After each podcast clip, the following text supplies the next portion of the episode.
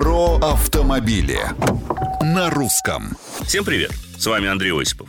Не хотите подписаться на услуги Росгвардии? Это вовсе не шутка. Такой необычный формат взаимодействия граждан с защитниками предложил недавно оператор системы «Эра-Глонасс». Как известно, в каждом новом автомобиле, проданном в России после 2017 года, есть кнопка SOS. Так вот, теперь можно оформить подписку за 700 рублей в месяц и нажимать на нее в любой ситуации, при которой, по вашему мнению, возникла угроза личной безопасности или причинение ущерба автомобилю. Правда, некоторые эксперты считают, что новая услуга может быть востребована главным образом в крупных городах, где дорожные конфликты возникают нередко, иной раз не без так называемых подставщиков.